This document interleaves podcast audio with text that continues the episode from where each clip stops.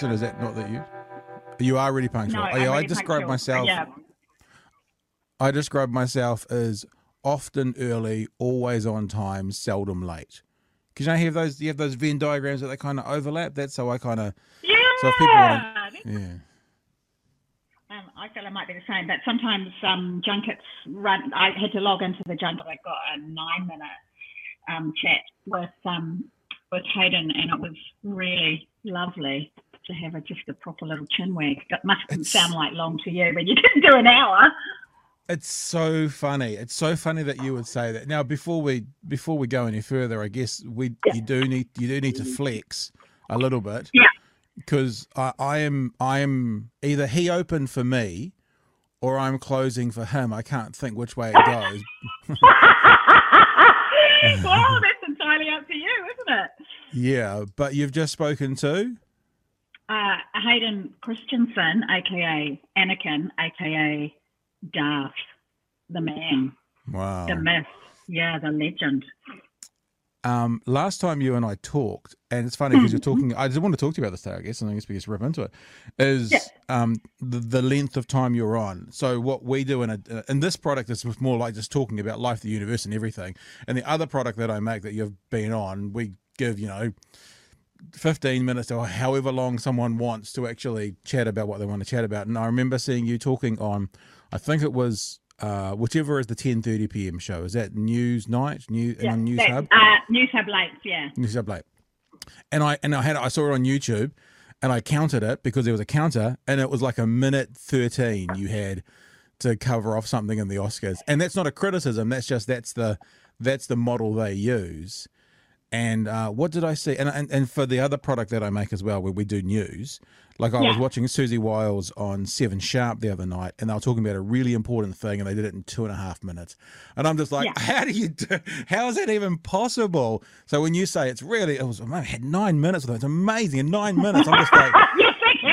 man, we haven't even said hello yet, and we're nine. You know, you know what I mean? I don't know. I don't know how you do it. I could never, ever, ever, ever do it. I'm nowhere near precise enough in my questioning. Not that I have questioning, um, but to to actually get it out there in nine minutes. But that, that so No, that's a long, I'm a a- long time for you. Yeah. And uh, on a Zoom junket, it's a long time. Any junket, it's a long time. Uh, and it's changed a lot. So I've been doing this for 17, 18 years. And when I first started doing it, there was obviously no online or digital, as hard as that must be to imagine for you uh, and for us all. Uh, and I remember when Daniel Craig uh, started doing press for Casino Royale, he was the new blonde Bond. Do you remember? It was just chaos, and everyone Yep. and all the Brits were like, nah, nah, nah, nah, nah, nah, we can't do him. Uh, and he came down to Sydney uh, to do interviews, and I got 40 minutes with him. 40 minutes Wow. with him. Uh, and that wasn't unheard of. I got about an hour with Sting. Um, there were you, you were given a decent chunk to get down into nitty gritty. Um, I flew to Hong Kong to do Jackie Chan, and thank goodness I got 45 minutes with him because it took 20 minutes just to kind of find the groove, and then the last 20 minutes was just top notch. So we don't have any time. Uh, first of all, you don't really have any time in what now is an average junket slot of four minutes. I shit you not. So any junket I could fly. When I flew over to do Johnny Depp uh, for the Michael Mann um, film, um, Public Enemy, um, I got two minutes thirty, and I flew all the way to to Chicago for two minutes thirty. And now your average junket is around about three minutes, and but you'll get two or three members of cast, and you can pull a story together for that uh, because there's just so many outlets. So they're just trying Yeah. to cram as much promo in as they can. But yeah, the interviews aren't nearly as nourishing as they used to be. So sitting here and talking to you feels pretty bloody good. Yay! I'm glad it feels pretty bloody good. I'm glad you talked about when I talked to Johnny Depp, and then the Yeah, sentence no, after it, you go, "It feels good talking to you." I'm like, "Oh, yes, that's because that's my objective to, to knock Johnny Depp off some kind of pedestal, which the world seems to be doing on some level at the moment, anyway." Um, Holy shit! Yeah, don't let- uh, okay, well, look, as you know, with what I do, we just kind of go. I did want to talk to you about the Depp versus Amber Heard. Have you ever interviewed Yeah. Amber Heard? Um, I have interviewed Amber Heard. I did hear she was in um, Magic, one of the Magic Mike Yeah. movies. uh, and she was, you know, delightful. Uh, that was a while ago now. I never interviewed her for Aquaman, and I'm finding whatever that channel, obscure American channel is that's getting like 330 million viewers so they can watch wall to wall coverage of this court case. They must be rubbing their hands with glee. Uh, it's phenomenal that this judge allowed all of these cameras in court. I don't yeah. think, I can't think of anything else because OJ Simpson, you, you've probably got a better recollection of what trials we've watched minute by minute, but nothing as that I can remember anyway, especially in my field and in the entertainment field, that people have been glued to um, with such intensity. It's so fascinating as well. I was having a chat to someone the other day, just in my personal life, about the, the, the what we've just changed in five years when it comes to believing people. Because, you know, when the Me Too movement kicked in and the whole believe all women idea started, and yeah. now what we're seeing on TikTok is people mocking Amber Heard and her testimony openly. Like it's like I, I was just thought about it the other day. I was like, um, if this had have happened what was the Me Too move? I mean, the Me Too movement's still there. I'm not saying it's gone, but it really ripped yeah. in at maybe 2018. It was that sort of time frame. If this had happened, then I can't imagine people. Uh, the, I, was, I, tried to find it before we came on, but there's a TikTok going around how how she said in her testimony. Um, he slapped me and then I turned around and he slapped me across the face. So I turned around and faced him and said after he slapped me. And I'm like, so so the reason people are mocking it because they're acting it out. It's like, how do you get slapped across the face and then turn around? And now it might that be that if it happened, if it happened, that he slapped her and she spun, but it sounds like the way she said it is she was facing the wrong way. So how does he slap her across the face? Now, whether that's true or not, I have no idea. I have no commentary on that. But even that there are memes around the world by men and primarily women, but men and women kind of mocking her testimony. I just how far it's come in four or five years since that moment where you know the the Me Too movement Me Too movement kind of kicked mm. off. It's it's a fascinating observation. I guess is what I'm saying. Yeah, you're so right. And I mean, there is the court of public opinion, and that's what this is. Essentially, it's playing out in the courtroom, but the rest of it, and uh, maybe uh, even the worst of it, well, clearly the worst of it's playing out um, across the world when it comes to TikTok. And it's, I've been thinking about this a lot in the last week. I've got a 14 year old um, stepdaughter, and she just, she doesn't get fired up about much. She's just at that age. Uh, And she came home one day, and off she went on this really fascinating uh, rant against Amber Heard and wow. and about how Johnny Depp is the hero and she's manipulating him and and I I was it just came from such left field and I said where are you getting all of this information from? He said it's from the court, it's from what's happening in the testimony. I said well how what do you because she's not on TikTok, um, right. so that's what her friends are all talking about, uh, and I was I was so shocked. And I sort of sat her down. I, I, had this big conversation around how, for me, all this does, uh, regardless of whose side you're on, and you shouldn't even be on one in this context, it's just a toxic yeah. cesspool of, of one of the most ghastly relationships just being splayed out in front of the world um, to pluck stuff from that they find fascinating and the salaciousness of someone pooing in someone's bed and is it a dog, is it a human? Um, it's Johnny Depp and watching his career as it has done go go down on a slide. Uh, we know he's had drug and alcohol issues.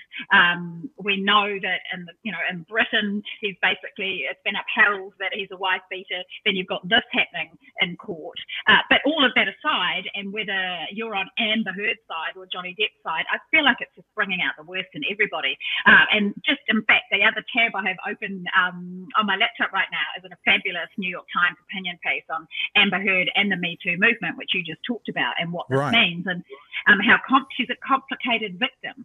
Uh, and so women perhaps are struggling to relate to her, or people are struggling to relate to her.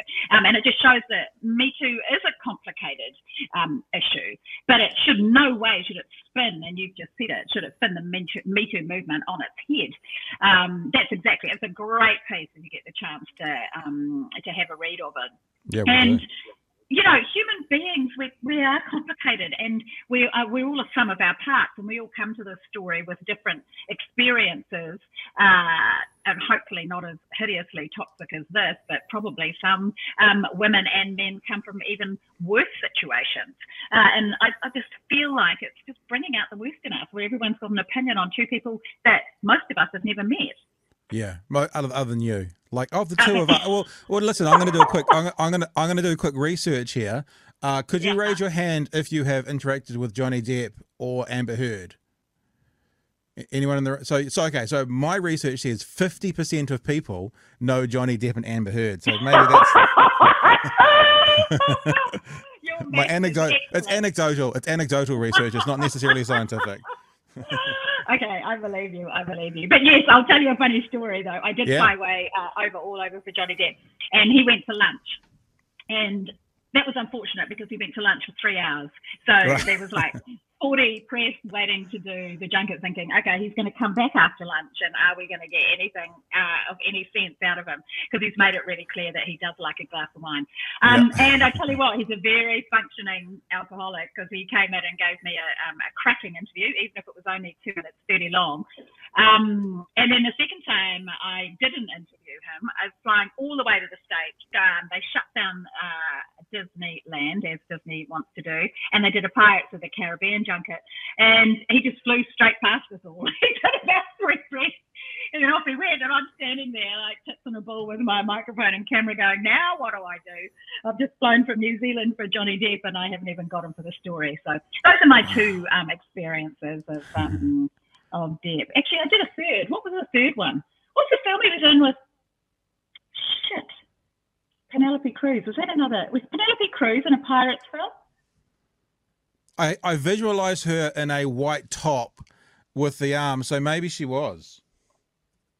Yeah. I, am now getting another flashback to another junket where um, he, yes, and he, he stood up and gave me a huge kiss on the cheek, so I knew he wasn't sober. Uh, and then talked about wanting to sh- wanting to shoot wanting to um, shoot tequila shots. I must have digged that interview up. Um, was it blow? I think blow. Blow. Yes. Yeah. That's yeah. what he was in, which actually was a really cracking watch. I love that film. Yeah, same. He's a he. Look, you know, it's uh, like again, I I make it really clear. No matter what I say publicly or anything, or say in the, no one has any idea what the truth in that story is, no other clue. than those two no people. Clue. No, no clue. clue. But he is right. such a likable character. I mean, some of the interviews he's done, like on the Graham Norton show, and that about you know going through uh, having um, protein powder and going through the Miami airport you know, and having the Miami, uh, the, the, the the security officer open up the bag and have the protein powder go poof, and you know, it's he seems so likable. It's and, and obviously his films are, are, pretty spectacular. From the old man that I am, thinking back to, to Twenty One Jump Street days, watching it when yeah. it was on on telly. Um, yeah. it's just it's just, and I don't know uh, anything about Amber Heard, so I'm not I'm neither team Johnny nor team Amber, but what I have is I have a relationship with Johnny Depp. I know. Because he's, he's been there forever. I have no relationship with Amber Heard. So uh, I probably do have a bias towards wanting to see it work out for him. Again, stating, I have no idea what the situation no. is. But uh, he's been in my life since I was a teenager. She's yeah, been in my life since, uh, actually through him, really, because I, I got to know about her on a, on a Graham Norton interview when he was talking about Rum Diaries. And that's where my first experience. So I've got this person that's in my life you know what it's like? I mean, you'll know this because of what you do. Like when I went and saw the whatever the new Star Wars movies was, where Han Solo, spoiler alert, got got killed. Force Awakens. I, oh yeah, Force Awakens. I, I cried in the, in the cinema because oh, pardon me. He's been a part of my life since the you know since oh, well I was too young to go to the first one, but certainly that kind of the of the first three I saw one or two of them, maybe one of them in the cinemas, and he's been a part of my life since there. And when this character died on, like I didn't realize I wasn't prepared for it, even though some little prat had said to one of my kids that he dies. I, I cried in the cinema. I'm like, this is a person from my life. So you have a relationship with these characters and these people, and Johnny Depp is one of those people. You know, I've, I've probably seen Edward yeah. Scissorhands twenty times. You know, he's one of those. Yeah. He's one. He's one of those few actors that if he's in something, I'll watch it. You yeah. know, Den, Denzel, Morgan Freeman, him. If he's in it, I'll watch the movie, even if I know nothing about the movie. He's one of those guys for yeah. me. Look, I feel you, and I know what you mean. And I wonder if this is part of the whole swell and groundswell of, of not wanting him to be the person that he might be. Do you know what I mean? Yeah, so we don't yeah. want we don't want our heroes to um, to be someone that we're not. And the, the reality is, is we've got to know him through the performances that he's made and the version of himself that he communicates to the press. I'm under no illusions that I get a version of whoever I interview. In fucking four minutes, I get even less of a version. Do you know what I mean? So unless I'm socializing with that person, which doesn't happen very often, whether I'm yeah. seeing them out in the wild. Uh, even that's not the same as opening the front door of their house and seeing what goes on behind closed doors. So it's a very complicated relationship that we have with these people. And when they mean that much to us, and when you think about the Depp fan base, uh, that's got a big part of this. And if we think about the last uh, 10 years left, particularly the last maybe five. Um, and in fact, a fascinating article just hit about Roman Polanski in Cannes, who cannot get funding. For the first time, even the French are turning on Roman Polanski. Right. Now, I watched I watched Frantic the other night. I hadn't watched it for years. A Roman Polanski film. Forgot it was actually a Polanski um, because um, I wanted to watch an old Harrison Ford, and it's a great film. Um, and well, for its for its year, for the 80s, and it, it blew me away that we have a guy that was kicked out um, of the states, who's in exile in Europe, who made Oscar. I don't know if winning. Did he win an Oscar? I think he might have won a couple of Oscars after being charged with raping a 13 year old. He went over to Europe and continued to blossom as a filmmaker.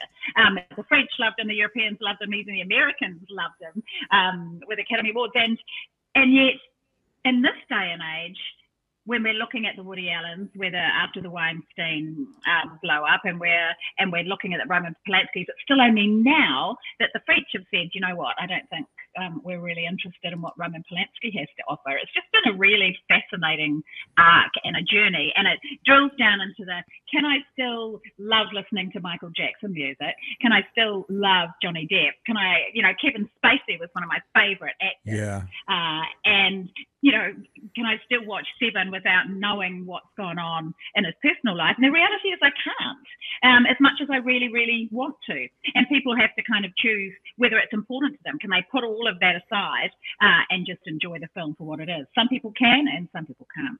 And Will Smith's going through that at the moment as well because of the slap heard around the world. Just so you know, because this is what we do in this show, I just uh, jumped on and had a look at Wikipedia. Roman Polanski yeah. has been nom- nominated for five and yeah. one obviously for the pianist. Oh, that's what it was. Thank you for clearing that up. So, so that's all right. I'll, um, be, a re- I'll be a um, researcher anytime, Kate. Just you be? I'll bring it yeah, on. No Bloody well do with one of those. My, and, my yeah, menopausal 55 year old memory doesn't serve me so well.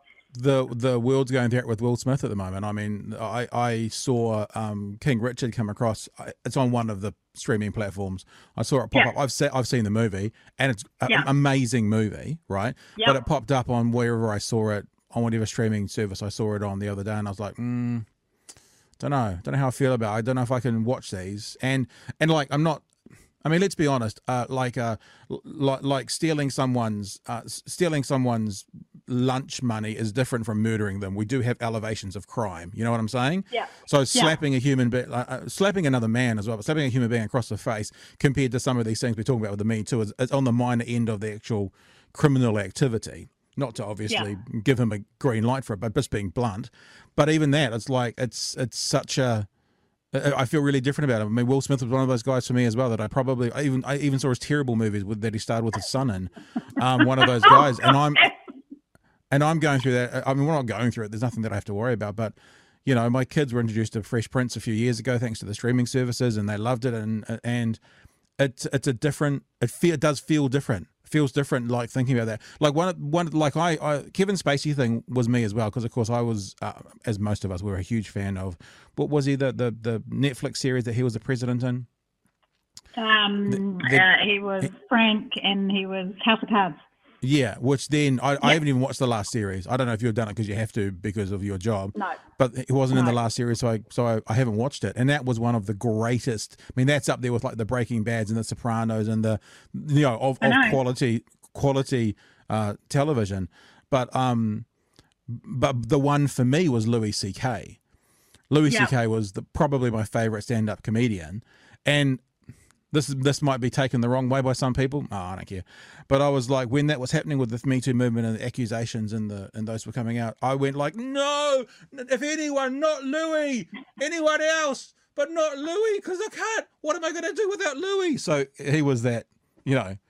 So it was like it, it, it was how we think about those people prior to finding out what they did post if we have more of a relationship with them it impacts us you know even more but yeah kevin wow. spacey and, in house of cards and now thinking about will smith and you know i noticed that some of the things he had organized have been put on hold i think he had some streaming um, movies set yeah. up and they've been put on hold so it's yeah. a it's um, a I, I did an interview once with don brash hmm. and i and i talked to him about his well publicized, so this is not talking outside of school, infidelity, right?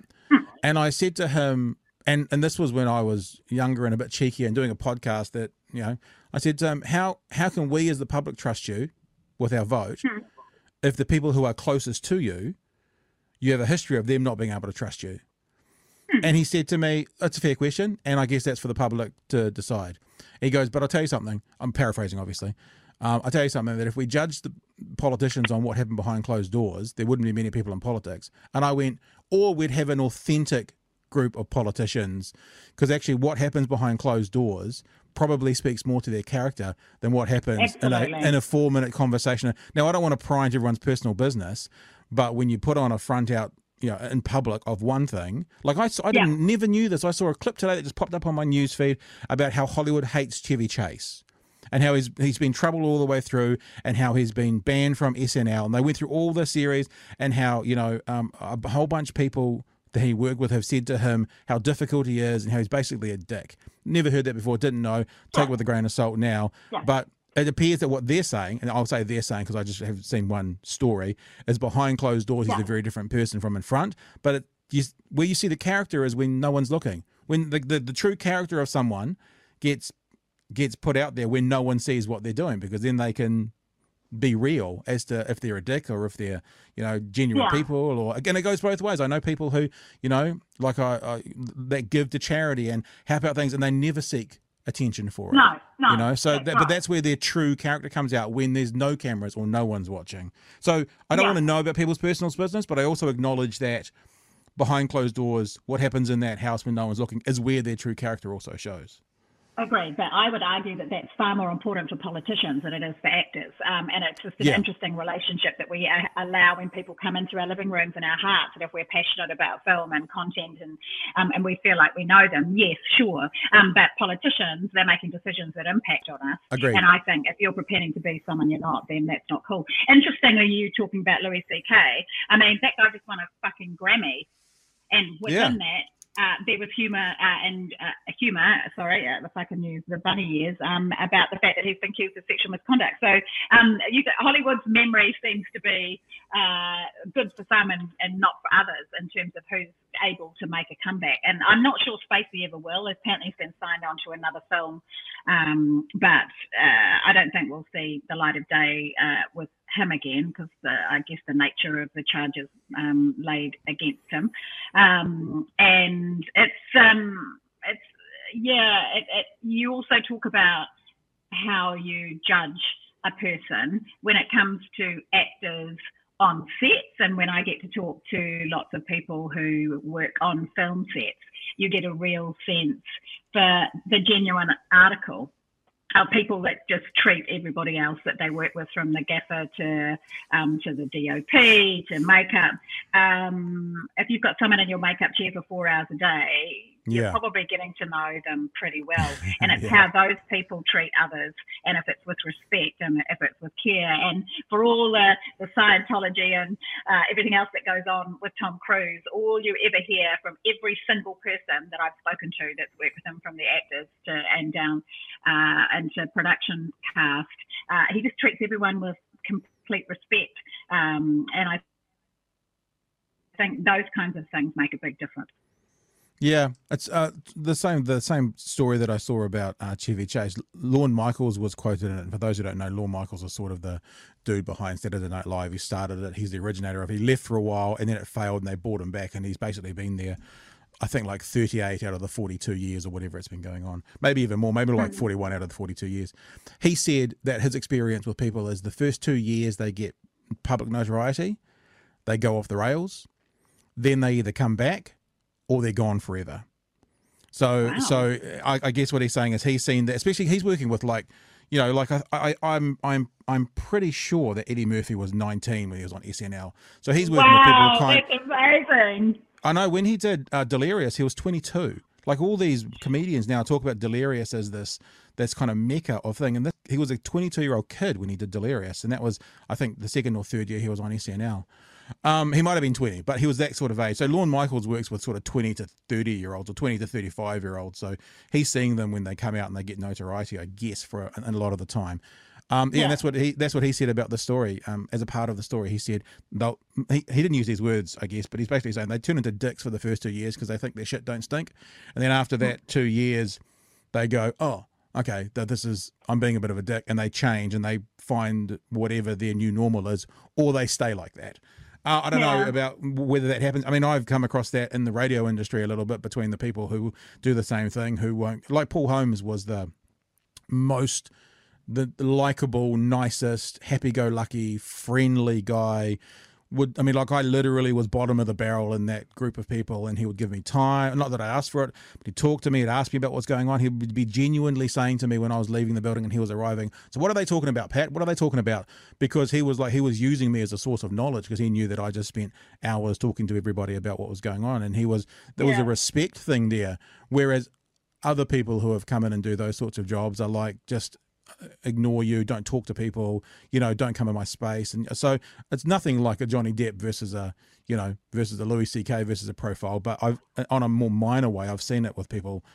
And, and I'm sure you have, sure you have too, but seen it with people Yeah. that can that can be your everyman or can be kind of elitist, stuck up pricks as well. Seen it both. Yeah. Also, another way to look at things is we can't expect everybody to be, a, you know, it takes a, there's lots of different people who are attracted to the public, the court of um, whether it's talking, whether it's talking and being seen uh, or having an opinion. Uh, and I see it with um, some actors where they're actually almost not interested. They're so focused on their craft uh, Yeah. that they come across as assholes. Uh, Yeah. When often they can be genuinely really shy. I've met so many actors that have crippling uh, self-esteem. It actually must suck to be an actor because you're constantly going to job interviews, one after another after another, and then you Yeah. can get it, get it, win a job, and then make Yeah. a film, and everyone hates it. In fact, just talking to Hayden about the toxic fan base of the prequels for Star Wars, I mean, that would scar you for life. I mean, he was absolutely eviscerated uh, by the fan base for his performances as Anakin. Um, and it's so interesting watching uh, how uh, the, the the feeling around the prequels has shifted, and especially for Revenge of the Sith. But you know, he still had to deal with that as a really young man in his first big acting gig. Uh, and you've got people that really we think they're ten foot tall and bulletproof, uh, but we also imagine that they're seeking the fame. I mean, Heath Ledger hated all the fame associated with the craft that he Mm. loved. Uh, and was a very different personality. And I've I've worked with people in radio and TV who who aren't particularly sociable. Doesn't make them assholes. Uh, who aren't you know that can come across as arrogant when in fact they're they're just not comfortable around groups of people or even comfortable with their their public persona. It's a there is that aspect of it. There are egos. Don't get me wrong. Um, but there's also that side of it which I find really interesting. Yeah, and I think also for all of us to be in front of a camera or a microphone or whatever at some stage, there has to be an element of, if not ego, certainly if you want to put yourself up in front of people, there has to be a little bit of sort of swagger to you. I think that comes with the territory because if it didn't, it wouldn't work. Um, uh, still thinking about that conversation around Johnny Depp and around what we know behind closed doors as well. I, I realized as you were talking then that when you don't know someone and what their real true life is. I agree with you about politicians are more important than than obviously actors in that because they're they're paid to do a job on screen. That's ultimately the end game. You know, if you if, if the guy who picks up your rubbish is an asshole, um, it doesn't stop him picking up the rubbish. You know, that's that's No. his job. Um, That's but right. I, I realized actually, and I might have been watching Graham Norton again, how little I knew about Johnny Depp in real life when I heard him talk for the first time. I'm like, shit, that's your voice. And I had the same with Christian Bale. Like listening to Christian Bale's accent, his real life accent, when I realized I think I'd only heard him talking in an American accent ever. Yeah. And then you hear his real accent. And it's like, I, I get what you're saying as well, because his story is about him being um, always in character. Someone told the story um, about how he was on set for Batman and there was a, a Welsh guy as one of the extras, and they were like, um, you know, hey boy, you're from you're from my hometown. What what what part of Wales are you from? And he said, I'm from Gotham, and he wouldn't break character because that's his thing. So there was this Welsh extra asking Christian Bale about where in Wales he originated from, and the response he got was, "I'm from Gotham," Uh, because he wouldn't break it. And and I look at that and think oh, that's a bit weird. I've always asked the question of those people who always stay in character. I wonder if they do that if they're doing a play. You know, they get off stage at the end of the night and then they go home to their family. Do they stay in character? Probably not. because that would be really weird. Yeah, but what's any more weird about staying in character when you're in a film set? I suppose you're often But that's what I'm in saying. a faraway location. Yeah, I guess so. Look, that all came to a head a little bit with Jeremy Strong. Uh, with Succession, didn't it, earlier in the year, uh, when he did that? I think it was a New Yorker article uh, where he was completely slammed by the internet for coming across as a little bit of a freak uh, with the fact that he's getting into character. Uh, and uh, what's the name of the um, actor who plays Logan Roy? Bloody legend that is. Uh, and he was sort of saying, you know, he probably needs to loosen up a little bit. It's just acting. And it created this huge conversation around what we consider to be method acting and staying in character. And, you know, I'm just saying everyone has their own process. And if that's what they're doing to produce the best of whatever they're doing, we all want to be the best at whatever we're doing. Um, especially if we're passionate about it. There he is. What a legend, Brian Cox. He came down to New Zealand, actually, I think, um, a little while ago. And he um, commented in the article that um, he, he, probably thought that maybe Jeremy need to. Um, he's got pretty old school, old, old Brian. I, I think for, for an actor, for me, watching it's about what ends up on the. I mean, I don't want anyone yeah. to be a dick to, dick to their fellow colleagues and stuff behind the scenes, but I mean, we don't we don't go to watch Guardians of the Galaxy to even though Chris Pratt comes across and is said of as a lovely person, but we don't go to him worrying too much if he's had road rage on the way to the studio. We come there to watch his That's performance right. on the on the That's screen. That's exactly right. And in fact, when and you talk to different filmmakers about uh, different environments and different collaborations and the way that people work on screen, you have two very v- different versions. You can have the total dictator, like we've heard a lot of things about James Cameron and how he can be a little bit um, intense, um, how to work with. You've got David Fincher, who I think there's that incredible scene in the social network um, with Jesse Eisenberg and, and Rooney Mara, uh, where they're just talking back and forth with each other for what feels like an eternity. Uh, and it's an incredible scene. And I think Fincher made them do it something like 99 times. Can you wow. imagine what that would do to an actor? Fincher's notorious for making uh, time after time after time. Whereas you get a Clint Eastwood who is just like one take and we're off and we'll do the next one. and is, has a very different approach to wanting to get the best out of his cast. Uh, so I'd imagine uh, when it comes to, it's the same with a CEO, you know, some CEOs come in and just bowl the whole place over, sack everybody and employ all the people that they want. And they lead in a very alpha kind of a way. Um, and we're male or female, but I suppose I'm being a little bit more male and maybe coming from the Mark Weldon experience that I had to endure. Um, but there's lots of different ways where you can approach something, uh, and directors are, are no different. Yeah, I was going to say as well. I'm just looking for it as I'm talking to you. That's you're talking about how people can be driven hard. There's a, a yeah. series that I'm watching at the moment on YouTube Originals. Um, it's called Best Shot, and I've only seen the yeah. first episode, but I am going to bring a little bit of it up. There's a. Hmm. It's about a, a group of uh, about a group of central. Um, they're in New Jersey, Newark, New Jersey, and they're young kids playing basketball, and it's all about the community around them, and it's all about how uh, you know, this, there's this one guy they call OG who's probably 50 from the looks of things, who's lived in that neighborhood and he wants all his kids to go to college. So it's that kind of story. It's a, it's a documentary series. But there's this yeah. scene in it, and I won't put the sound on because it'll get us probably kicked off it. There's this scene in it where these kids get this guy here, who is a former NBA basketball player, to come in, and mm-hmm. he um, he drills them for that. So that's the uh, that's the that's the guy, the OG. Yeah. But they get yeah. this bar, this this this guy here talking on the left hand side. For people who are listening, you'll need to get online and have a look. Um, a former NBA player who now um, works as an ESPN analyst, and he says to the coach, "I just want one drill today. Just give me one drill." And he takes the kids through this 13 minute drill, which is literally just dribbling and moving the ball in their hands and nothing else, and spinning it around their hmm. back for 13 minutes. And by the end of it, all the kids are basically ready to throw up they've worked so hard. Um, and and their forearms are burning and their legs are burning. This is see people who are watching will see if you don't if you're not if you're listening you won't see it. But just holding the ball above their head, fingertips. This is all they do for 13 minutes. Yeah. And by the end of it, they're all shattered like it's the hardest workout they've ever done. And as you're talking about directors, I was thinking about this clip going, we accept this in sport. We accept a coach going, work your fucking ass off. I don't care if it's hurting, but it feels a bit different sometimes perhaps in movies when a director wants to get something out of his actors by working them hard. You know what I mean? Yeah, it does. I know. Like this, and like this I, is this is this is acceptable. Like you know, yeah. he's actually he's actually driving them as harder than they've ever been driven. All they're doing is dribbling. People can't who are listening won't know this, but they're all sweating. Look at them. You can see the guys. They're they're in pain. And look, and you see the clock in the background. The clock in the background just said eight minutes. They've only been going for five minutes, and they're already exhausted just doing this drill. But it just made me think when you were talking about you know a director driving his, you know, wanting ninety takes. It's like yeah, we ex- we accept that that that kind of intensity and focus from a sporting coach. Why not from a director?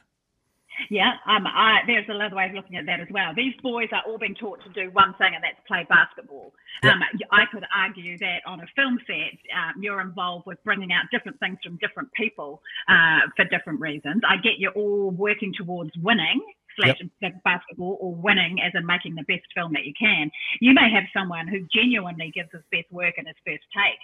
Uh, and you might have someone that really will respond, depending on the kind of scene and what you're going to bring out, will, will respond kind of differently. And I suspect that's why directors when they collaborate with certain actors like a Scorsese and a DiCaprio will keep working together again and again and again because actually their creative processes are such that they bring out the best in each other.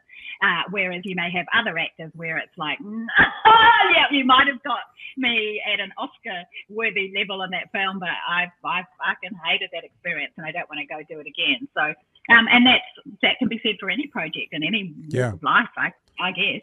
Well, I guess that's smart. That's being smart, isn't it? It's like in the education sector, you want to pitch as much as you can, pitch to the pitch to the person you're responding to. In an education setting, it would be to the child in a way that yeah. is going to give them the best ability to get to where they need to get. And some yeah. of them need tough love, some of them need kit gloves, some of them need yeah. rewards, and it's the same sort of thing. Um, have you seen? I'm sure you have. Andy and Me, the documentary on Netflix about uh, Andy Kaufman and Jim Carrey. No, no, no, I have not. Okay. Okay. So here's here's my one my one piece of advice for you, uh, yes. Ms. Rodger. Is uh, there's a documentary on I am pretty sure it's Netflix. I think it's called Andy and Me or Me and Andy, one of the yeah. two. And it's it's yeah. um, when Jim Carrey did Man on the Moon. Jim Amazing. Carrey Jim Carrey had his own cameras, and he took footage the whole time of what he was doing behind the scenes, and that footage was the the studio re- refused to allow him to release it and it was only up until about two years ago that they gave him permission to make the documentary that he was going to make then. So it's amazing. All right, and I'm, write, I'm writing it down. Yeah, yeah, you should. I've watched it three times. It's like it's I like I'm I'm addicted to watching things that demonstrate the creative purpose and the creative yeah. sorry the the creative process. So I love yeah. Back and Forth by Foo Fighters. You know, the, one of the things I think I love about this documentary that I'm watching on YouTube Originals is because it's showing how these kids are getting to their end goal. This is one of those, but it's it's like to the extreme, and um, it's one of those moments. Jim Carrey didn't stay. It's a really weird way to explain it, but he didn't stay method. He he kind of did his Jim Carrey sort of spiritual thing, and was like I was sitting on the beach and the dolphins came, and I got infused with the spirit of Andy Kaufman, you know. And so he doesn't admit to being method, but he never broke character while he was on set, including pranking other people and doing all those things that you hear about, you know, people hating, like getting, you know, the Batman series where people were getting delivered uh, rats as gifts, oh, the, the Suicide Squad stuff, that kind of stuff. Yeah. Um, but at one stage, the direct, uh, Jim Carrey's talking, so he's obviously to camera, like in, in current time, he's doing a piece about the documentary that he that they made, um, yeah. and he was talking about the director, and he basically says the director approached Andy um, and said to him, you know, talking to Jim Carrey. Oh, no, no, sorry. He phoned Jim and he had this conversation with Jim on the phone, talking about how much difficulty he was having with Andy on the set.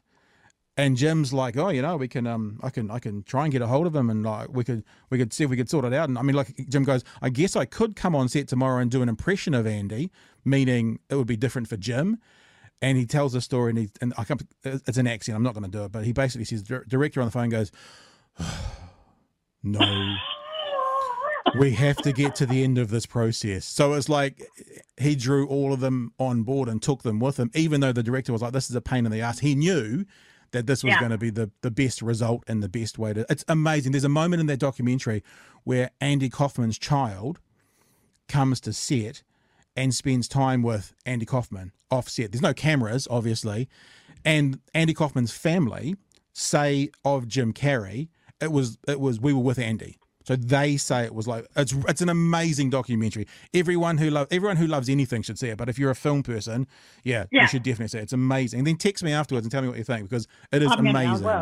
Yeah, I've yeah. written it down. Hey, another one very similar to that, and because Val Kilmer is front of the centre at the moment after watching Top Gun last night for the third time, Top Gun Maverick, uh, he uh, his documentary Val, who another one who just constantly was um, making video as he was going through his career. I just find I find people that do that. It's just fascinating to me. Yeah. Well, it's certainly it's certainly more prevalent now as well. I mean, the thing with that Andy documentary is that was from um, I'm going to say 96, 97 was when Man on the Moon came out, something like that. It's very it's far less likely that people were walking around with you know cameras like this in That's that age. right. But now here's my 4K camera. You know, it's literally a 4K camera. Um, Yeah. and, and it seems to be something that kind of started, not that maybe started, but was popularized maybe by the skaters starting in the 80s. You've got all that footage like, you know, Dog uh, Dogtown and Z Town, whatever. Dog. Yeah, Um, that, that they were the guys that seemed to, because they wanted to catch what they were doing. with it. Yeah. Yeah. And, and from there, I mean, like, um, who was it? Oh, it's Dave Chappelle. Dave Chappelle has a photographer with him at all times. Like one of his crew, one of his paid employed people is a photographer and a videographer, and they're with him all the time. So that just seems to be, you know, we talk now about content, not necessarily Yeah. about film or radio, and they're all doing it. And then from from Dave doing it, it seems like other comedians, like, you know, when uh, I follow, uh, there's a podcast called um, Two Bears One Cave with Yeah, Bert Kreischer and Tom Segura, and when they go out on the bus, part of the crew that travels with them when they're touring is a videographer. They go everywhere. So Right. so it's a probably so 20 years from now there'll be a shit ton of footage to look back. But 1997, 1996, it's a bit different. And you know Not they much. they not so much everyone had them. Especially someone as mad, although I love not mad in a bad way, as Jim Carrey basically doing his own footage, and Yeah. then having to wait 20 years for the studio to finally allow him to then release it. So yeah, but it's it's a, it certainly is fascinating. sounds exhausting. I don't want someone fucking videoing and photographing constantly No. all of the time. It's um, it sounds truly, it sounds invasive and exhausting, but some people are into it. Where you are at life right now, you're talking about doing junkets. I mean, I think the idea for most of us who haven't kind of traveled to Tokyo or traveled to Los Angeles or traveled to wherever to meet a celebrity sounds, you know, like the, like staying in hotels and traveling in planes sounds sounds fun. Where you are right now, though, especially with the last kind of two and a half years of everything being online, is there one you prefer over the other? Like, do you like being able to? I, I, I'm assuming I can see the Star Wars thing in the background. You spoke to Hayden Christensen from from your own house.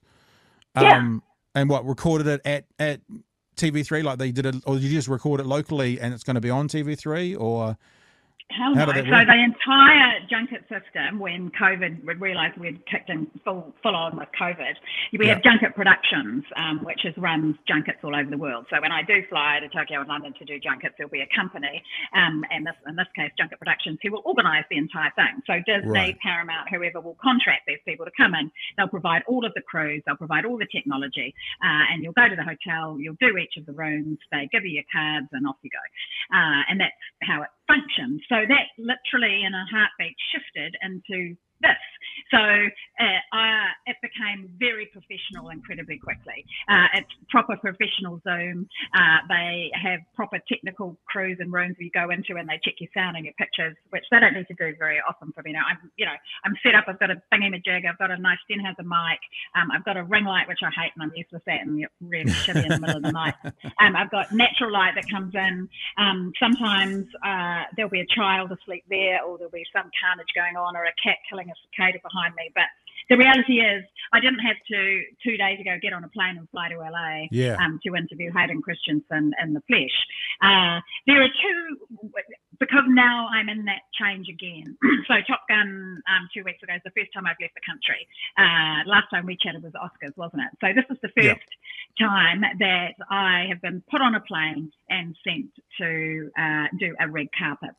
And it was just mental. I mean, I, I couldn't have wanted a better, um, you know, a curtain raiser uh, to in-person junkets. It was on a fucking aircraft carrier in San Diego Harbor and Tom arrived by helicopter. And it was you know 150 press and it was all of that kind of the physicality of being a human being and getting caught up in something like that. I mean tom cruise invented that shit. You know he invented going all around the world uh, and telling his fans and the press how great he is and how great his film is and how we should go to the cinema and watch that film. And he hasn't lost that ability. Uh, but what i will say is the morning of the so we call them junkets, by the way, but um, it's not like everything's laid on. It's not like one of those corporate junkets where you get, you get everything laid on and go to strip clubs and all that kind of bullshit. Uh, they're just called movie junkets essentially, and you know TV3 pays to go to pays for some of it, and sometimes the studio pays for the hotel, so we're all in the same hotel, and it's always been a kind of a, a financial mix of of getting the content essentially. Uh, and you'll get a junket day, which is when you sit down in a hotel for three or four hours and wait in hotel corridors and get put in and out with your room. So that Notting Hill scene where you got you going in for horse and hound to interview Julia, that is essentially exactly like that. Yeah, yeah. And there is something um, really joyous about talking to a human being in the flesh. So my very first um, sit down with Jennifer Connelly and just sitting across from an actual, you know, grown woman talking about a great film, and then going and sitting with Miles Teller and then Jon Hamm. It's it's a better interview than, and full respect to what we're doing now, but then being zoomed back and forth. And some actors are better at Zoom. Some, uh, you know, it's also really interesting looking into people's living rooms. You don't get to do it with the actors anymore. The first one that I did really early on in the process, um, I had Sam Rockwell uh, and Helen Mirren uh, and Danny DeVito and Angelina Jolie all together, and they all had such different backgrounds. And Sam Rockwell looked like he was just sitting on a corner of his kitchen somewhere wearing a home fun jersey that his grandmother gave him, and he was wearing um, earbuds, and he was just hilarious. But then you had uh, Angelina in a very different environment, and Helen Mirren um, was in a room in the Four Seasons in Milan for some reason, so her view was very different. So there are great things about Zoom, and some actors are super relaxed because they it feels different than having to get up, having to have makeup, hand, shaking hands with all of these strange reporters all day, um, and they're just sitting down. They possibly have a little bit more energy, uh, and sometimes okay. you get a better version of them on Zoom.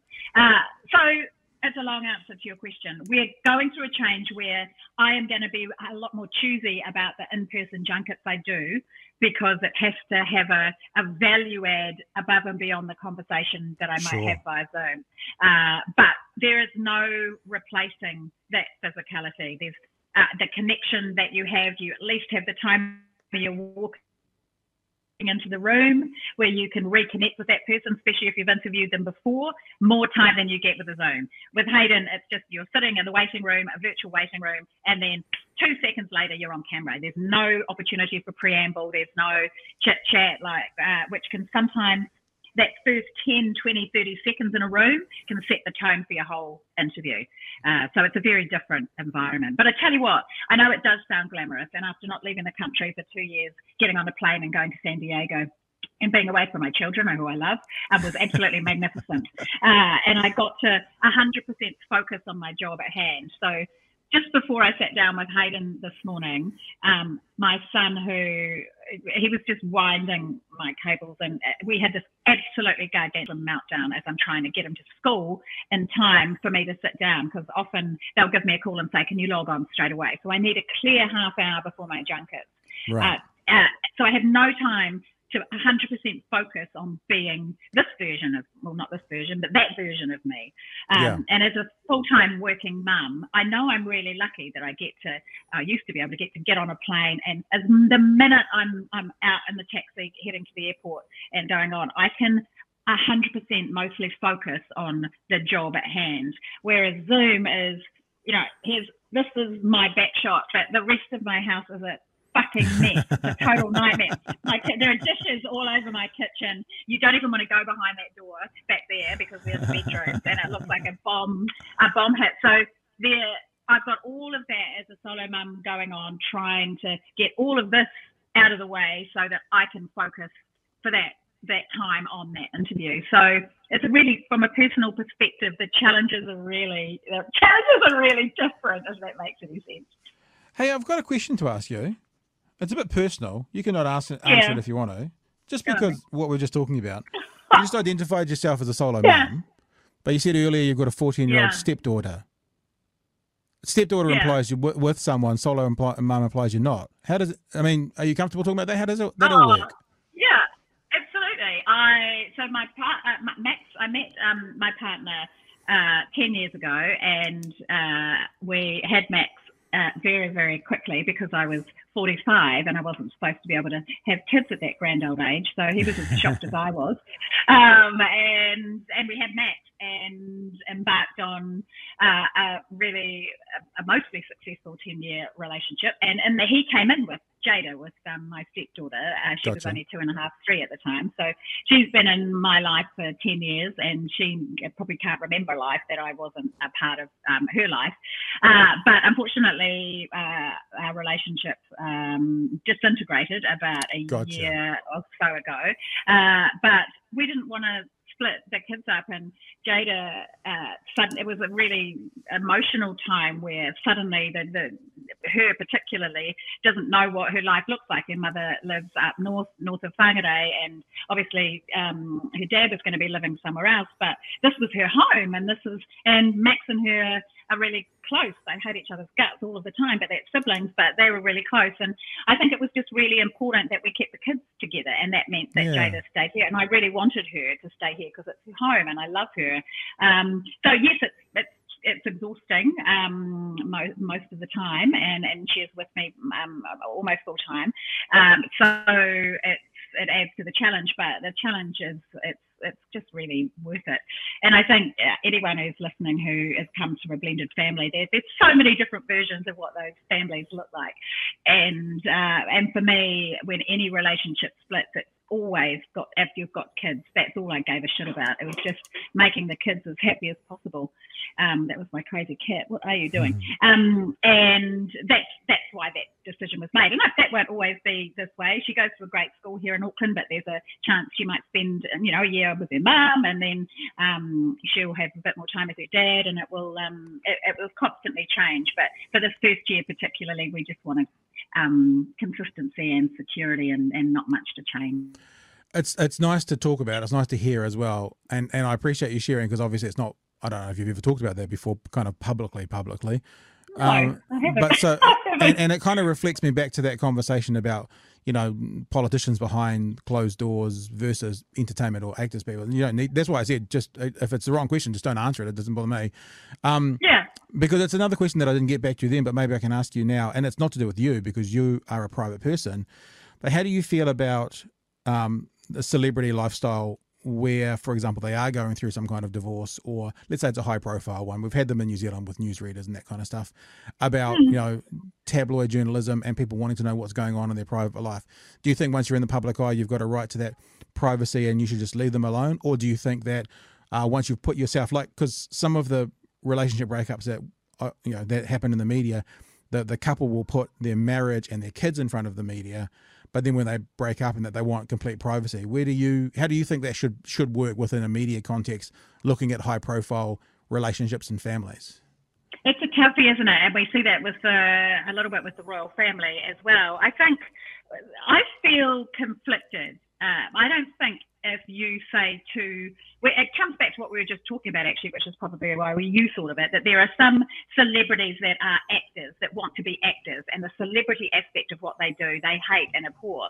Um, and then you've got a whole marketing arm around a film. You've got publicists, and it's uh, when you're up and coming, you go, oh, you know, the Vanity Fair wants to do a piece on you, but they really need something a little bit personal that they can that they can attach to it, so people can get to know you better. Um, so it's that balance high wire act of, of what you put out into the public eye and what you keep close to yourself.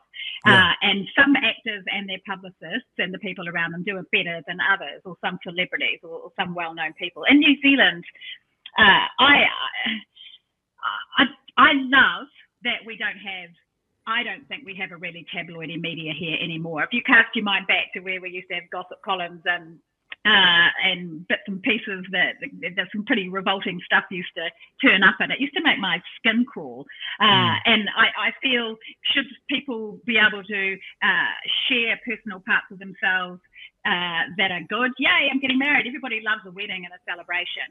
Um, or maybe they'll share um, grief at, at, losing somebody. Or maybe people will be encouraged by their personal convictions to share something really personal because they believe that that, uh, that other people will feel uh, so much better knowing that somebody that they can connect to in a public sense can go through the same thing. I think we're seeing so much more of it with social media where uh, people are so much more open about uh, having depression or having anxiety or having any of those other things that people can connect to. And, and maybe I'm comfortable talking about whatever I've gone through because I know so many other people are in a blended family situation For and sure, they know all yeah. of the challenges of that um, are involved. But um, I, I don't know. It's like the Instagram thing. We all want to share our good news oh my god i'm so fucking happy and i'm getting married or i've had this beautiful baby. Um, uh, i can kind of get that. But i don't think we should judge people for then not wanting to share all the nitty gritty of their uh, their their lives. And i don't think they should be hounded about it. But that could for some people feel a little bit of a double-edged sword and maybe not particularly authentic. How do you feel about it? I think I, I struggle a bit more with people who, and I'm not just talking about, you know, a couple, celebrity couple A and B got married in the weekend, da, da, da, da, da, da. so it's a report on hmm. their marriage from the outside. I struggle a bit more with people who then like sell their wedding story to Yeah. New Zealand, it'll be Women's Day, and then Yeah. and then they sell the story of their first baby and they hold it up for the cameras and they literally have because what I feel like is they've actually like a report on such and such's wedding they Yeah. haven't invited that report in. They haven't invited No, the public no, into no. their wedding. They're just being reported on. Whereas selling your story about your wedding to Women's Day or whatever tabloid X in America feels like Yeah. you've said to the public, "Come on in." yeah Um, and then I, I struggle more with those people going, you're not entitled to know anything about our relationship. Like, well, hang on, you, you kind of invited us in. I think ultimately, Yeah. if I if I had to if I had to really be like if I had to pick a because it, it's probably shades of grey, but if I had to pick a perspective, it would be obviously all of us as human beings are entitled to privacy when we want it. Yeah. But I find it more difficult to a person who has actively spent their time and been paid to invite us into a relationship to then want privacy Yeah. when they're getting out of it. Yeah. So so whilst ultimately I think privacy is all always the ul- ultimate, if you're Yeah. someone who who had never invited that in, you're just reported on, then absolutely you're entitled to it.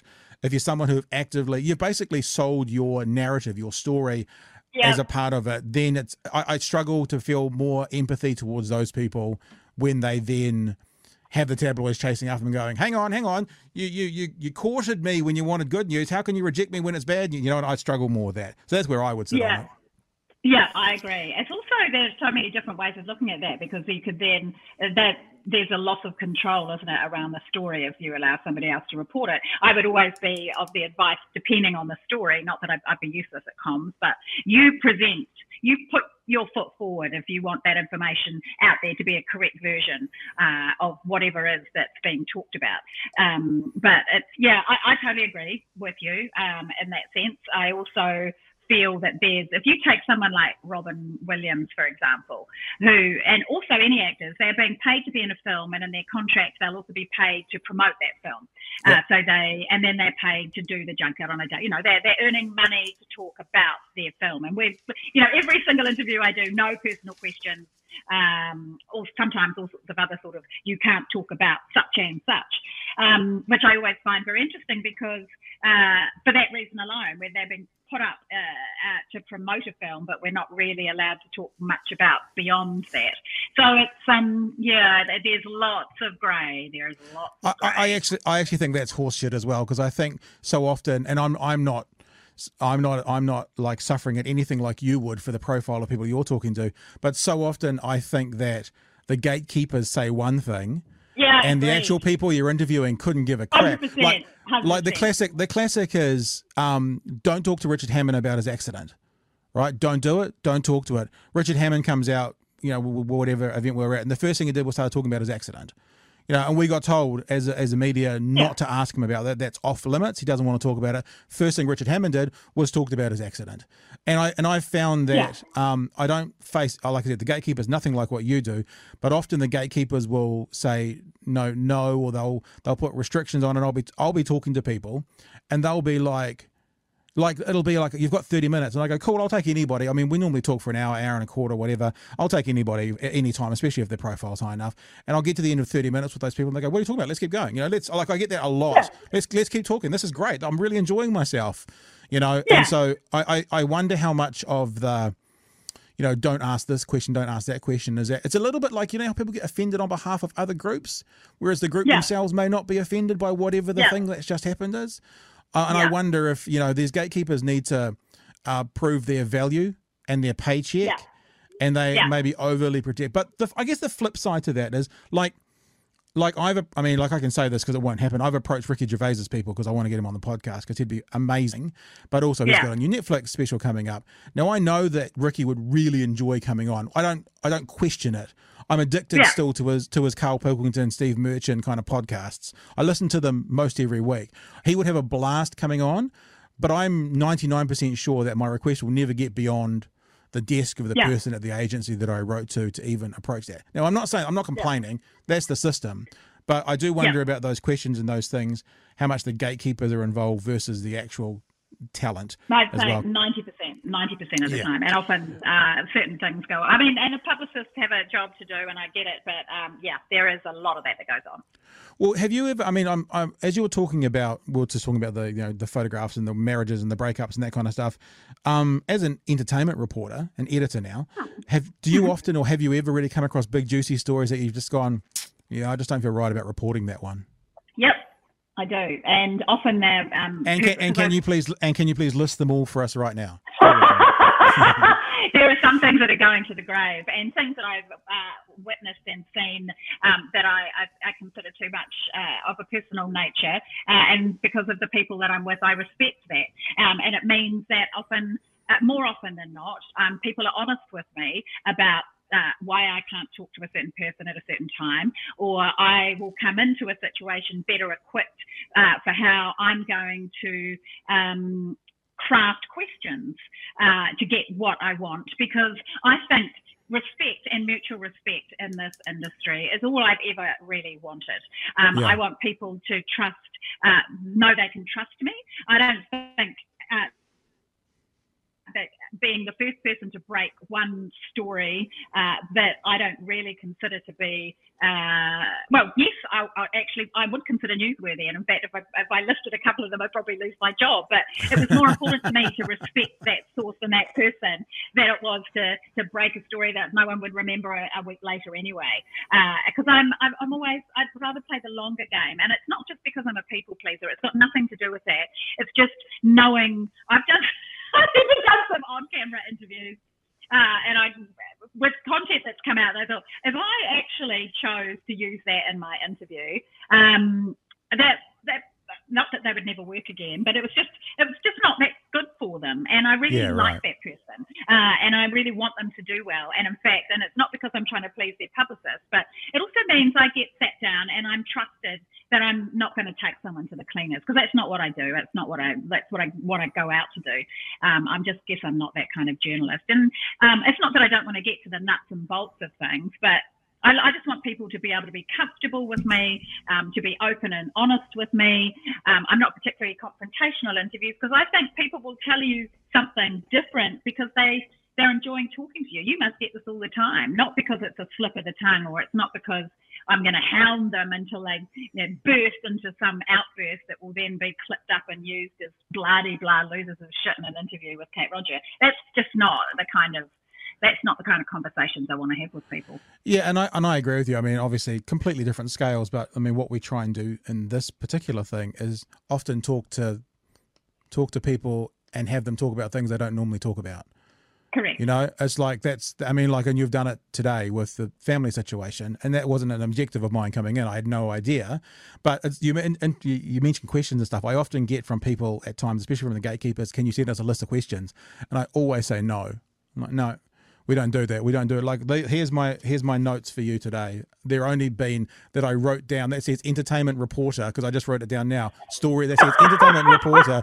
Stories ignored because as you were talking, I thought of the question, and I always say no. I say no. I don't do that. I mean, I like let's say I was like Taika, and I'm looking at your uh, your Twitter right now is the picture up the top. People like Taika are my dream to get, and I don't ever imagine. I mean, maybe I'll get them. I don't know one day, but but I if, if it was a gatekeeper for Taika, I'd be saying, no, we don't do questions. Obviously, the reason Taika's coming on, we want to talk to Taika about Taika. So that's what the conversation is going to be. But you have to think about our conversations as in over a beer at a pub, not, you know, in a studio with an interviewer. No. Because I don't No. really, I mean, it sounds weird to people who don't understand the vibe, but I don't really do interviews. I have conversations, which I feel is very different. People on the outside might think that sounds a bit wanky. Um, but And, and it worked before when you said to me, "What do I think about that?" It's, it's a two-way conversation, yeah. not necessarily an interview. I'm, I'm I'm the same, and that's why my editors probably hate me because I'm really terrible at a asking a question waiting for the answer to finish, asking another question. I'm constantly laughing like a hyena or interjecting, or and that's why, uh, and that's what I want. That's the conversation that I want because I genuinely believe who I'm talking to is more relaxed in that format. Uh, so I, that's what I like. I like. I had no idea what you wanted to talk to me about today, and I love going into that environment. I think, and honestly, in the 20 almost 20 years I've been doing this, I've maybe been asked to forward questions maybe five times to talent ahead of time. Um, and I've refused four out of those five times. So um, I will maybe give a gist of um, the, where I'm going down the road. But I think that comes from what I talked about. I think the publicists uh, and the people that I work with trust that I'm going to you know, that I'm not going to be an asshole, um, yeah. that I'm not going to um, take them to the cleaners, but also that they're comfortable with where I'm going to take the story. I think it also helps that as an entertainment reporter, I'm interested so ridiculously in the film aspect of who I'm talking to that yes, you know, sure there might be something personal that my my my editors and producers want, but um, I, I want to talk to Hayden Christensen about putting that helmet on again rather than um, uh, you know, how's Rachel Bilson kind of thing, uh, or what what you wearing on the red carpet? It's a, um, uh, and it might not. I could be a more uh, successful entertainment reporter if I um, went down that road, but it's just not not my jam, I guess. Yeah. Whereas, as you as you've actually realised in this, we never had a start point. I'm I'm sure you're aware of that. We just started, and quite often my podcast, quite often my podcast starts with, "What have you been up to today?" That's literally often the start of a podcast, and that's how we get going. So I, I, I, th- look, I look. It. There is a. There, I mean, like we have talked before, so there is a history, a short history there. But I, I, I do genuinely appreciate when people come on board because it's a trusting thing. I could be a complete dick, and I could, you yeah. know, could could trip it. But so it's it's it's nice when people do it. Um, yeah. as I said, I was, look, I was just looking. For the record, for the record, you're not a complete dick. just a, I'm just saying it depends off camera. See, and behind the closed doors. I um looking looking at your uh your Twitter here and your lovely photo of Jason Momoa and, and Taika there. I love that photo.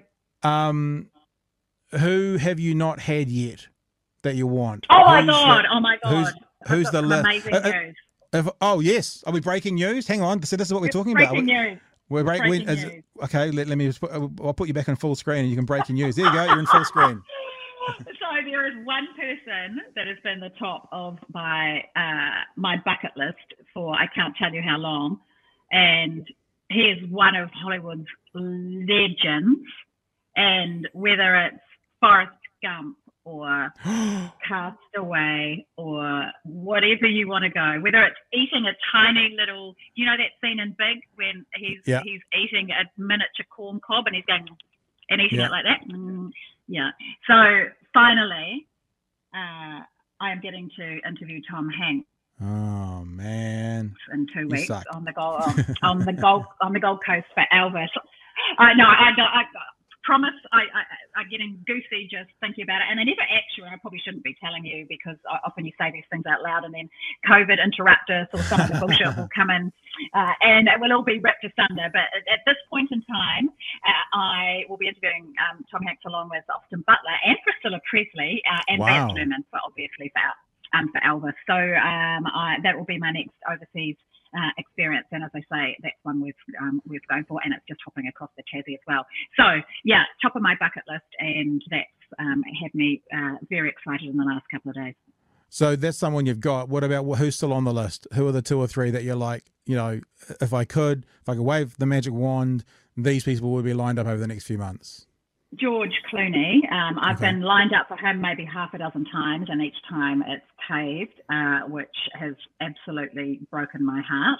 Um, I oh my god, you've actually put me on the spot. Who else is? The, I'm, I'm I'm embarrassed to say that I've been really blessed with getting so many people that I want to get, but oh my god, I tell you who I've never done is Leo. Oh. Yeah. Yeah. So he would definitely be up there for me. Um, and I can't, I can't think of anyone else. I, I, I haven't. I, that's I really sound like an asshole that I that I haven't done. What about the flip side of, of the ones that you've done? Who are the ones that have kind of, I was going to say left you most giddy. I don't want to use a term that could be de- deemed by someone as sort of sort of a, a, a, a patronizing term, but who are the ones that have kind of left you, left you most? Oh my goodness, I can't believe I just spoke to. It might be all of them, but there must be a couple at the top who are. I can't believe I just spoke to that person. Yeah, yeah. I mean, I've been lucky enough to do Tom Hanks a couple, three times now, and he still has that same impact just because he's got that weird movie star thing about him, and you feel like you're kind of the only person in the room when you chat to him. But um, I, uh, Matt Damon, I'll mention him as a side. You don't feel giddy, but that man is so bloody marvelous. He's no bullshit. Um, he comes in wearing a pair of dodgy spectacles that need cleaning and a newspaper under his arm and sits down and uh, he doesn't have a posse around him and there's none of the airs and graces and he's just a genuinely fabulous person to sit down and, and right. chat to. Um, but you do, when I first interviewed Angelina Jolie, um, it was way back for Salt, um, if you remember, and I hadn't yep. um, interviewed her before, and I had a three minute slot, and I sat down, and I, she was like a snake charmer. Is the only way I've, I've to describe her. She never breaks eye contact with you, and you're sort of sitting there pinned to your seat, and you just get completely sucked into this aura that she has about her. And she even did it to me on Zoom um, last year as well, even through through the film camera, she has the same effect, and she does give you. You do feel like you are in the. I mean, the celebrity is quite. You know, she's she's Angelina, but you know, she just goes by the one name. Um, so she has that that kind of impact on you, uh, which is amazing. And Meryl Streep was the same. I was so giddy. Um, she gave yeah, me a big wow. hug, and um, she smelled warm, like she just baked scones or something. She just felt really delicious. and, uh, I know it's a weird thing to say, but I just sort of sat there and she was just this really nourishing, really womanly, but really staunchly kind of. She was, yeah, I, yeah. I, I left the room just feeling fantastic after after talking to her. And then you, yeah, you'll get. Um, you know, Benicio del Toro, uh, he's just, uh, there's something so deliciously weird about that guy that I walked in feeling completely normal, but the longer the interview went on, I could feel my kind of blood pressure rising because again he didn't he sits with his legs crossed like you would imagine they would. If he could be smoking during an interview, he would have been. Uh, but he just had this way of uh, looking at you and pausing before he answered the question that I found so deeply unnerving uh, that, that, made me feel a bit, that made me feel a little bit giddy as well. I um just to jump back a sec because I think you said Tom Hanks was the one that you've done three times. I think you probably meant Tom Cruise. Oh, I meant Sorry, yeah. mixing up my Toms. Sorry, Cruise. Sorry, so many, Yeah. So, so many, I mean, so he, he's gonna. I'll send him this to make sure that he knows that you've got it wrong when he sends me my birthday cake next year. Good idea. yeah, I'm sure. I'm sure. Um, look, it's been so much fun talking to you. Um, yeah, this would be a, a fun chat and a fun time. Um, the the conversation here today with Hayden. When do you expect that to go to? Any second. Um, the show airs on Friday, so it's funny because sometimes you know you want to be get it out there first, but there's also an element when it comes to to weekly drops of episodes. I I sometimes do save my streaming content uh, for when people have watched the first ep because then they're connected with the show again and then they're more interested in the content. Uh, I don't know. What do you think? Would you would you rather see Hayden before? Because there's so much hype around the show anyway. Uh, I'd like audiences to have a connectivity, and I'm not competing against anyone because I'm the only New Zealand press with the interview. So um, sometimes I do tend to hold them. So he'll either go to air sometime later this week, but I've still got Top Gun junket content to get to air this week uh, as well. So it's um, uh, plus um, there's another film coming out with Josh Thompson, a local film, and Sally Phillips called How to Please a Woman. And um, I had a really great chat with um, Sally Phillips. What a great woman she is, uh, talking to me from her house in London a couple of nights ago. So I've also, that film opens this week, and I'd like to get that content to air. Sally Phillips is amazing. She's so yeah. funny. And if, if, you have a look at her biography of what she's done in the world of comedy, it's just out. You're like, it's like, you know, I've, I've, who did I convert? I can't remember who it was, but it was it was a New Zealand actor of some experience, and I oh no no I was talking to someone that was their dad who was the actor, and I can't remember who it was. I apologize if it was, and I went through what their dad had done in New Zealand film, and it was like any film or television show you can think of between like 1970 and 2000, they were in, and you just look at it and you kind of go, holy crap. You've, yeah. you've been they've, they've been in everything, and I, I look at Sally Phillips's kind of credentials, uh, her bio for that sort of 80s you know, young ones vibe, the kind of that comedy world. And she seems to have touched on all sorts of people and things through her career and being someone both in front and behind the camera or in front and behind the script. That's uh, amazing. She's actually someone I'd love to talk to. I was just thinking as well. One of my buckets would probably be Ewan McGregor. I don't know why Oh, he seems yeah. to he seems to be one of those guys that would happily, you, as you described Matt Damon, sit down with a beer and just chat for an hour. You know, he just comes across. When Yeah. they did the the new series of, I think they called it Long Way Up, the latest one where they rode electric bikes up the spine of South America. Oh yes, yes, yes, Um, yes, yes. I, con- I contacted long. This is this is my desperate and solo isolation. I contacted the Long Way Up Facebook page, and I got quite excited because I'd seen they'd read the request, but that's as far as it went. So someone in the office had opened it up, but it never got beyond that, unfortunately. that was a great, great idea for those guys. Yeah, and his his changed. I mean, I think that when he stopped drinking, he um, he kind of uh, started to live his life very differently. I've actually never had him, and I was gutted that I didn't get offered him for this. And that's another interesting thing that happens with Zoom now. If I was flown over to do Obi Wan, you would um, you would be you'd get all the cast. Whereas with Yeah. Zoom now, I find, especially with little old New Zealand, because I mean, with our three people that live here, they don't really give a shit about New Zealand, but you know they do, uh, and obviously all the New Zealand publicists do. But you often only get one person from a Zoom chat. You won't get all of them, uh, which is Right. I, I find can be really disappointing. And honestly, I really felt like I was from New Zealand at the Tom Cruise red carpet. It was, you know, that whole width of a fucking flight deck of an aircraft carrier, and I walked the entire length of it from the top to the very end, and that's where my little little- my little slot was.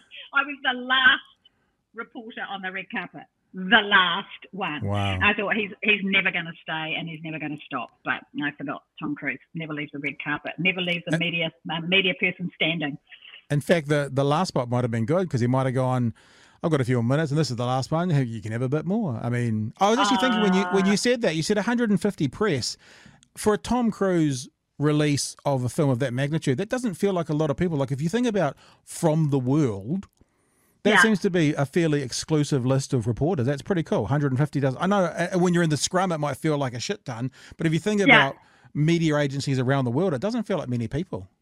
No, I was very grateful to get a slot, to be honest. Uh, uh, it was a very hard fought slot to get. Uh, but I will tell you, he went from there to Mexico City, and then he went to Cannes, and then he went to London, and then he would have done another thing in LA. So he was doing Right, all of yeah. the press from all of those regions at other other slots. But uh, no, in this case, I have to say it wasn't the best thing to be last because he was running so late for the film that the publicist came down to me, and I was sharing the camera with another journalist um, from Skydance of all places. She was just doing socials for the production company. And the publicist says, You two have to agree on one question between you.